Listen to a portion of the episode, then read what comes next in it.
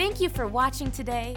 I pray that the message you're about to hear will empower you to use your voice, help change the way you think, and refresh your spirit.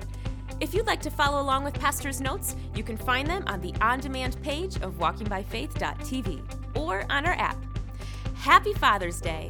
Today, Pastor Dwayne is giving a great message on the importance of fathers. Let's jump right in to follow suit.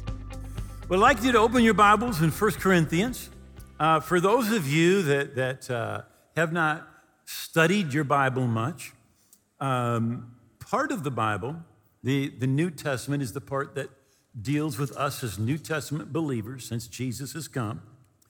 And part of this, the, the, the New Testament, is letters that are written to either churches or to individuals. There's a couple of books that are called Timothy. They're letters that were written to Timothy. Titus, letters that were written to a pastor named Titus. The book of Corinthians we're going to is a letter that was written to the church in the city of Corinth. Uh, they're written by a guy named Paul, who is an apostle, which simply means he's a church planter. Now, when we look at this, we say, well, Paul wrote this. How do we look at this book of Corinthians? How do we even look at our New Testament, at our Bible? Well, in 2 Peter chapter 1, it says, knowing this first, that no prophecy of Scripture is of any private interpretation. I want you to look at me a moment. Now, what that means is that each Scripture has one interpretation. Now, there are a few prophecies that are double reference, but each scripture has one and just one interpretation. So it doesn't mean one thing to Jeannie and one thing to Al and something else to me. There's one true interpretation. However, there are a million applications. So the way that I apply it in my life may be different than the way Jeannie applies it or Diane applies it. But the truth, the interpretation, there's one. Then verse 21 says, For prophecy never came by the will of man, but holy men of God spoke as they were moved by the Holy Spirit. So it's saying Paul was used by God to write that letter to Corinth that you find in your Bible. And it's not Paul's thoughts that we're reading, but it is God speaking through him. In 2 Timothy, it explains it like this Every part of Scripture is God breathed. It is God speaking to you and to me. It's youthful in one way or another. It shows us truth. And as you probably know, we are living in a society that does not believe in absolute truth. But there is absolute truth. And Jesus said, Your word is truth. It exposes our rebellion, corrects our mistakes, trains us to live God's way. Through the word, we are put together and shaped up for the task God has for us. So it's not just the words of some man, it is actually God breathed, God speaking to you and to me. Uh, one of the letters that Paul wrote was to the church at Thessalonica, and he's talking to them about how do you receive the Bible? And he says, and we all we, we thank God continually because when you received the word of God, which you heard from us, you accepted it not as a human word, but as it actually is the word of God, which is indeed at work in you who believe. You accepted it not as a human word, but as it actually is the word of God. We're living in a culture today where if you said the Bible says, many people will just say, well, Oprah said, and put what Oprah said equal to what the Bible said. Now, let me just say, Oprah and every other person is flawed, but God is not. He is perfect, He's holy, and He changes not. Now, we need to receive it just like the Thessalonians did, not as a word from a man, but as a word from God. Now, as he's writing this letter to, to the Corinthians, the Corinthians church is about three years old. Now, that's pretty new for a church. And, and I was putting this message together this week. I was thinking about the time Jeannie and I were missionaries in Mexico. And I was uh, sent, along with another pastor, to a church that was celebrating their third anniversary. Now, it's interesting. What we did is we had church for 24 hours straight, nonstop, 24 hours. I think I preached in there six times. And they just, we just kept on going and praised, and then somebody preached and praised, and somebody preached. And at night, because there was no electricity in this village, uh, we had brought a generator. I had brought a movie projector, uh, some Christian movies, and Jeannie had put together some sheets to make a, a, pantalla. What is a pantalla? A screen. So, so we got the screen up and we got the, the, the generator going, I got the movie projector going, and, and uh, my, my pastor friend, my mentor who's with me, his favorite movie is called The Burning Hell. And it was put together by some Baptists. And it's about these two guys who see a pastor and they, they, they kind of blow him off and, and really just reject the gospel. They go out on their motorcycles and they get killed and they go to hell. And they're in hell and demons are chasing them. And so that's his favorite movie. And so I like, I'm, you know, he said, play that movie. So I got that movie on. Now, we're in this village. Now, listen, nobody, there's no electricity. Nobody's ever seen the television. Nobody's ever been to a movie. Nobody has ever seen a, a, a computer screen. I mean, this is like totally new. And we are showing the movie. The guys die, they're in hell, demons are chasing them. And all of a sudden, a lady goes,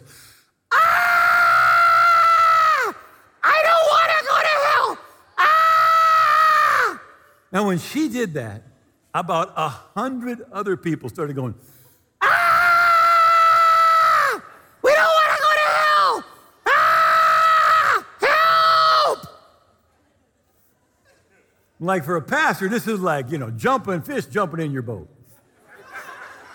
so I stopped the movie, all right, and I preach a little sermon, pray with everybody you know, and they get saved, and you say, well, you, but you do, you're like scared the hell out of them. That's not going to work. but, but I'm telling you, it worked. All right? I mean, literally, we doubled the church. All right? And uh, went back there, I probably last time I was there was 15 years ago, and I mean, it stuck. It had nothing to do with my sermon, but I was, was thinking about three years old. That's, yeah, that church was three years old. Okay. So there's, there's three things there's three things that were very much true in Corinth that are true where we are today. They're true in the culture that you and I live in. One of the things was they considered themselves to be very intellectual. Secondly, they were very prosperous, a very prosperous city. And then thirdly, they were a very immoral city. In fact, in Corinth was the temple for Epaphroditus, and there were a hundred, excuse me, a hundred, a thousand prostitutes in the temple. And part of worship was having sex with a prostitute. Uh, if you were an immoral person, they would actually say, You Corinthian. You, you Corinthian. It was just kind of like a slang. You know, back in, in the first century, it would, this, they, they would say, you know, what happens in Corinth stays in Corinth. You kind of get it. I mean, that, that's the, that is what, that was the city. That's what it was like. So the church writes Paul, who had started the church, a letter. And he responds. In fact, they actually wrote him three letters, and he responded three times. One of them has been lost, but the other two are in your Bible. And they're called 1st and 2nd Corinthians. So he's responding to their questions, and, and uh, they're, they're He's trying to bring correction.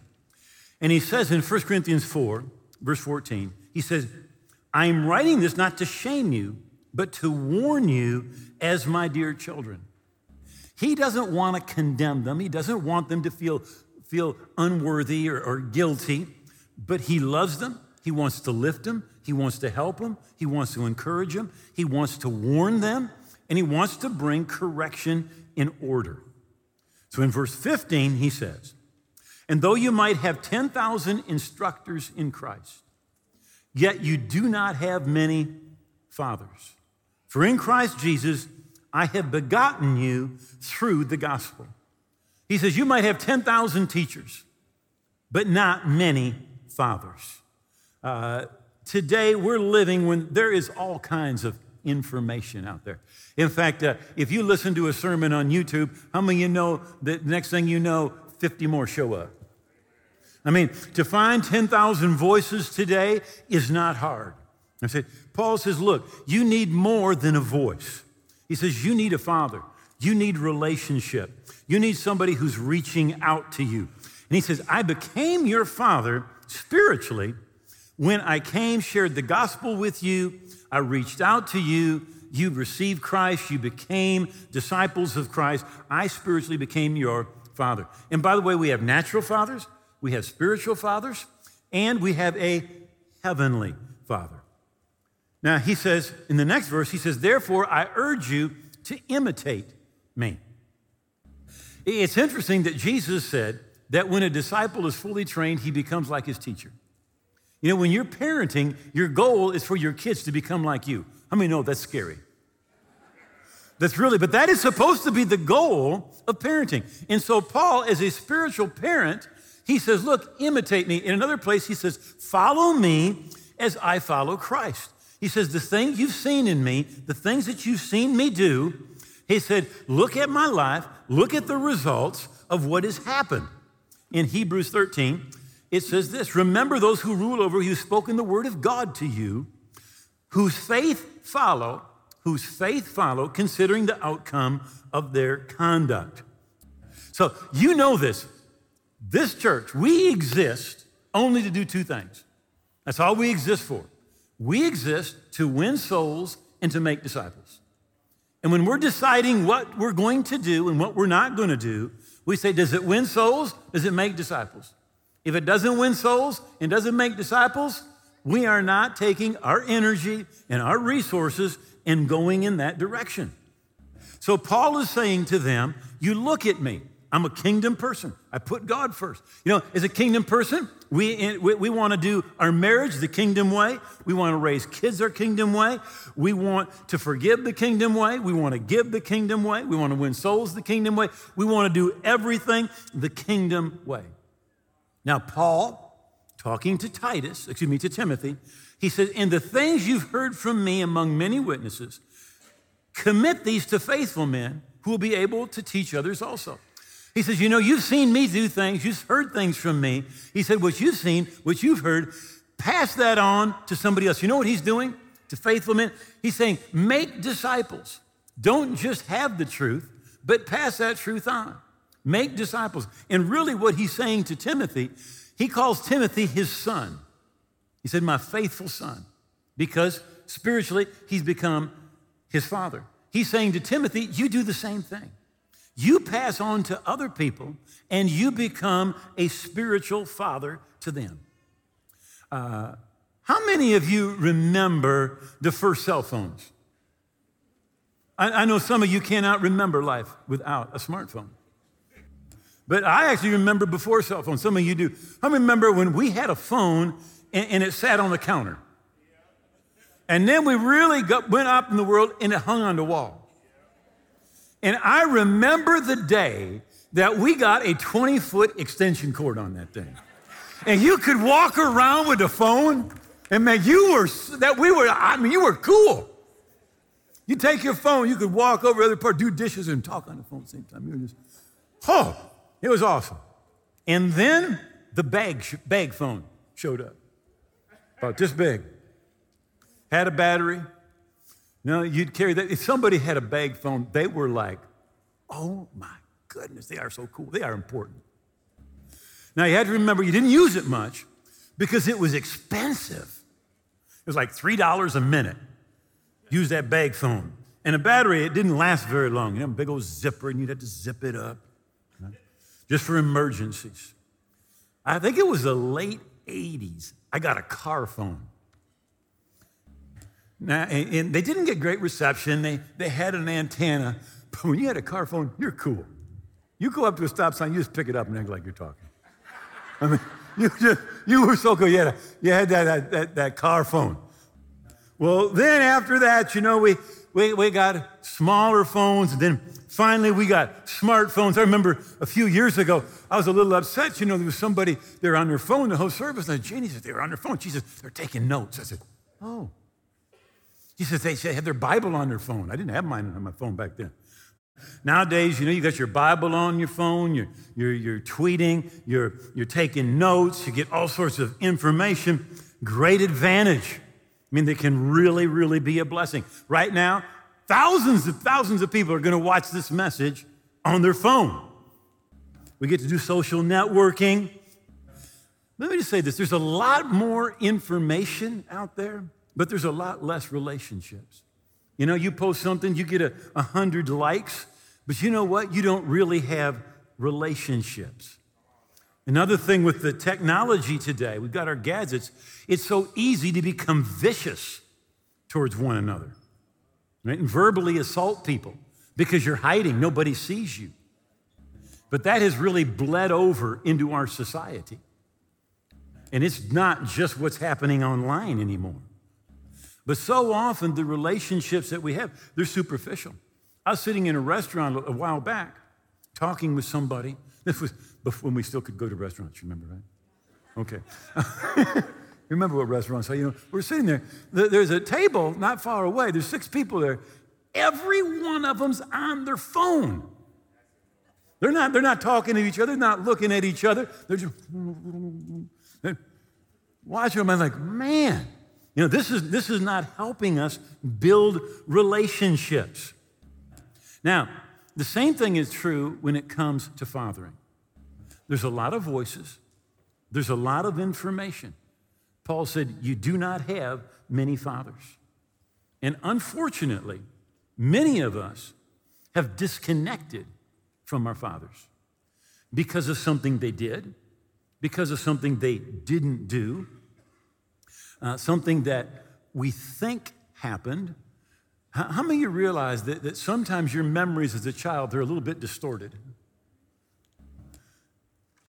You know, there's, there's people here, you're wounded by a father who abandoned you.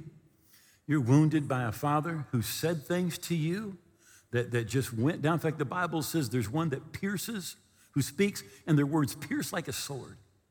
They say something and it, it just penetrates into your being. You, you, you might be 50 years old, but you remember something that happened when you were seven, something that was said to you, something that was done to you, and it wounded you.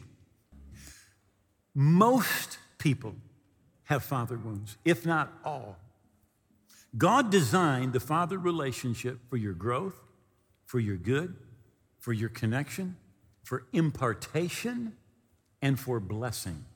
That's what it's designed for natural fathers, spiritual fathers, and our heavenly Father. There's supposed to be a spiritual transference that takes place from our Father to us. Now, the relationship with our mother is great, but it can't take the place of a relationship with her father. And the devil tries to pervert the process through which God meant for there to be blessing and impartation that comes to us.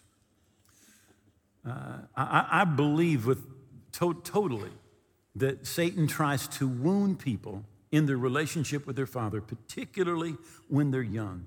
And the devil works overtime to distort that relationship. And our attitude here towards our father, it really needs to change. And, and I think where it shows us what we need to do is actually the last verse in the Old Testament. The Bible's divided into an Old and New Testament. As New Testament Christians, that's the part that speaks to us. That's where we need to spend the majority of our time.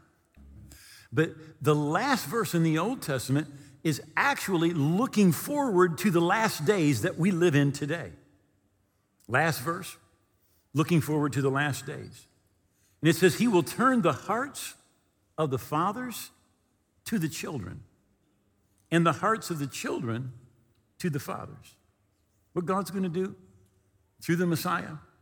Turn the hearts of the fathers to the children, and the hearts of the children to the fathers. Least I come and strike the earth with a curse. You know, when there is not that right relationship, it brings a curse. Where God meant for it to bring a blessing and impartation. In America today, one out of four children live in a fatherless home. Fatherless households are at four times greater risk of poverty. Fatherless households in America, the user, the, the, the child that grows up in that household is seven times more likely to end up in prison than if they grew up in a household with a father. They're seven times more likely to have behavioral problems, nine times more likely to run away and become homeless, eight times more likely to commit suicide, seven times more likely to become pregnant as a teen, more likely to face abuse and neglect, more likely to abuse drugs and alcohol, and twice as likely to drop out of school. It's just not a thing that we see in the spiritual realm, it affects the natural realm that we live in. And what I want to do in the remaining moments that I've got is I want to give you hope from Scripture and give you direction from Scripture. Now, some of the things are instantaneous, but some of the things are process. Some things it can happen just like that, but other things are always process. So, number one, I'm gonna give you four points in 12 minutes. Here we go. Allow God to heal your father wound. Almost everybody has a father wound. And you say, why is that? Because fathers are not perfect. But with me, how many know people aren't perfect? And fathers aren't perfect. And again, the devil tries to magnify when there's a problem, whether it's in their spiritual life or our natural father. And the effect is really disproportional. Now, when Jesus came and gave really his mission statement in Luke chapter 4, he said, The Spirit of the Lord is upon me because he anointed me to preach the gospel to the poor. Number one, Jesus came to preach the gospel. Number two, he sent me to heal the brokenhearted. To heal the brokenhearted. See, when, when we're broken on the inside and we go into situations, we do not have the strength that we need to get through. It describes this in, in Psalms 31 and let me just give you one of the phrases. He says, I am like a broken vessel. I'm like a broken vessel. So if, if I've got a vessel here and I pour water in it, if it's intact, it keeps the water. But if it's broken, the water leaks out. And when we are broken in our heart, we have a wound in our heart, somebody can pour into us and it just leaks out. And no matter how much they do, no matter what they do, if we're broken enough, it doesn't make any difference because what happens is the thing just keeps on leaking out. Um, this is described in Proverbs 30. Let me read the scripture here. It says, Under three things the earth trembles, under four it cannot bear up a slave when he becomes king, a fool when he's filled with food, an unloved woman when she gets married. Now, it's true about an unloved man just as much as it is about an unloved woman. But it says the earth can't bear up an unloved woman when she gets married. Now, it's not necessarily that she's unloved, because we know God loves all of us. But when you don't believe you're loved and you don't believe you have value, and let me just tell you something I don't care what anybody said to you. You have value because you are created in the image and likeness of God. You don't have value because of your education, because of your job, because of what you possess. You have value because you're created in God's image. And this is what Jesus said in John 17. He said that you have loved them even as you have loved me. In other words, God loves you exactly the same as he loves Jesus. No less. No less. You know, God practices what he preaches. And he says, Love your neighbor as yourself. That's why God loves you exactly the way that he loves Jesus. But when you're wounded and you don't believe that you're loved, you don't believe you have value. And the Bible's talking here, you get married. So, so what do you do? You doubt that person. That person says, I love you. You don't believe it. That person does something, but you don't receive it. and you're constantly doubting that person. You know, they're going to leave me. They're looking at somebody else. They're interested in, they, they, they don't value me. And you constantly, no matter what that person does, it's never enough because you're broken and it leaks out. And they do something else and they say something else, but you can't receive it because you're broken and it leaks out. And it leaks out and it leaks out. So, so Jesus came so we wouldn't leak. He came to heal the brokenhearted. Now, this is what people say. People say time heals all. I want you to listen. That is not true. Time enables us to build up walls so we won't let people touch that area of our life. But time doesn't heal it. But Jesus came. He came to heal broken hearts. And above all, I think he came to heal that, that father wound. Now, others of you, you've been abandoned. Some of you, you've had people say things to you that pierced you like a sword. Those are the things Jesus came. He came to heal. Uh, back in 2001, there was a book written called Wild at Heart. It talked about uh, kind of why guys are a little bit wild, little wilder, whether they, they take to take some risks, you know. Uh, we just had two of our grandsons, 10 year old, 10 year old grandsons, stay with us for a few days. Oh, gee, smokes. I know their brains are not totally formed, but my goodness, if I told you some of, I cannot even tell you some of the stuff that they did. They want, they want to blow everything up. They want to kill everything. I mean, like they are, they are like, wow. But he talks about that in the book. But then he talks about the wound that we can have, a father wound that we can have. And basically, what it says, I don't want to oversimplify it, but he said there seem to be men go in two directions. Some become passive because they don't feel competent and they don't feel complete because somehow they missed receiving that blessing from their father. Others become overly aggressive. They're kind of like, don't mess with me. I'm the man. I said that's what we're going to do. It's because of a wound that we've received. Isaac had two sons in the Bible. Uh, Esau, he was that tough, hairy hunter guy. His brother, Jacob, he was soft. He liked to just hang around the tents and he, he liked to cook. But when it came time for the blessing to be given, Jacob pretends to be his older brother to steal the blessing. He so wanted his father's blessing. He so wanted his father's approval and wanted him to speak those positive words over him. Uh, when Jesus was baptized, God spoke from heaven. And he said, This is my beloved Son, in whom I am well pleased. See, that's what we need from our Father. We need to know that he's well pleased, that he's proud of us. We need to know that he loves us, my beloved Son. And we need to know this relationship, that we are that Son, that we're connected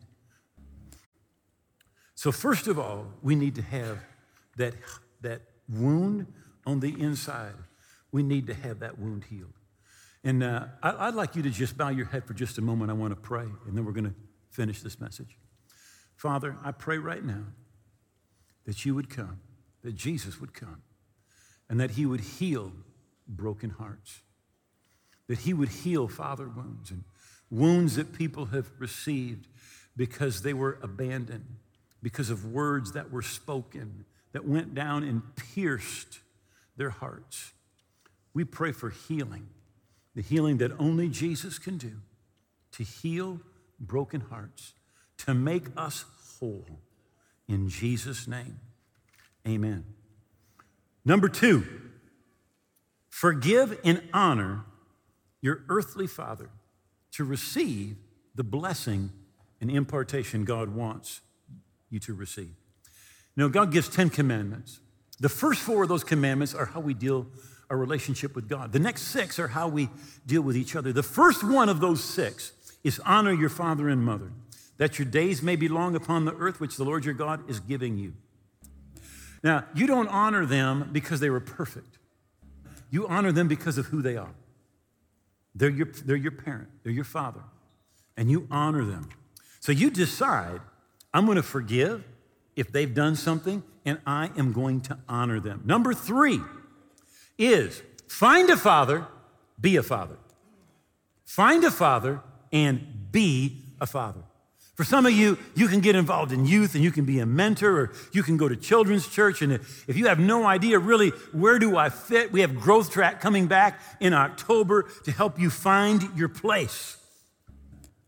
In uh, Psalm 68, it says, A father to the fatherless.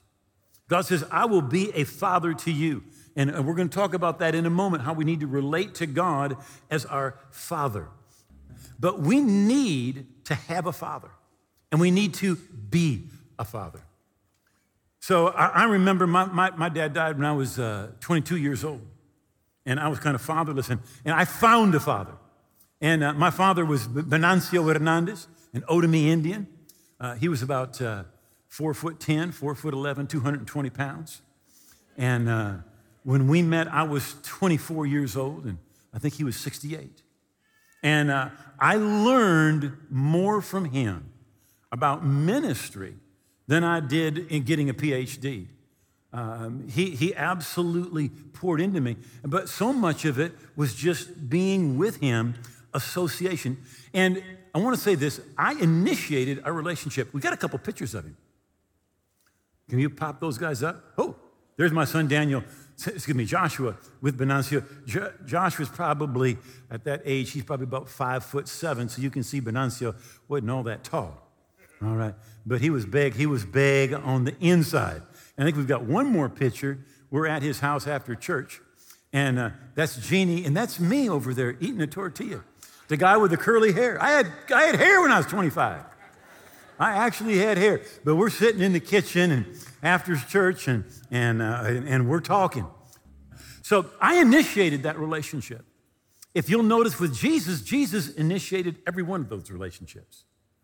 Every one of his disciples was called.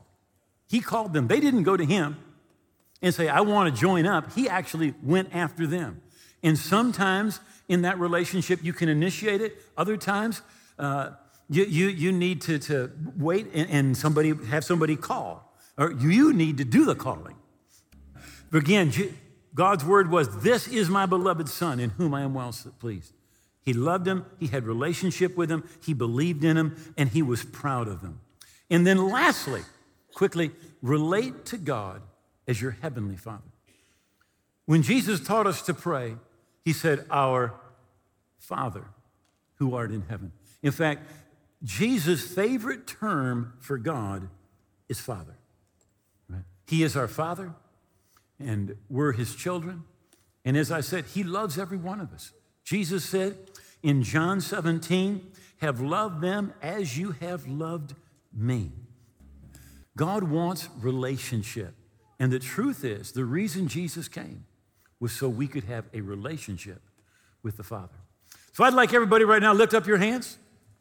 Now I want you to look up to heaven and go, Happy Father's Day!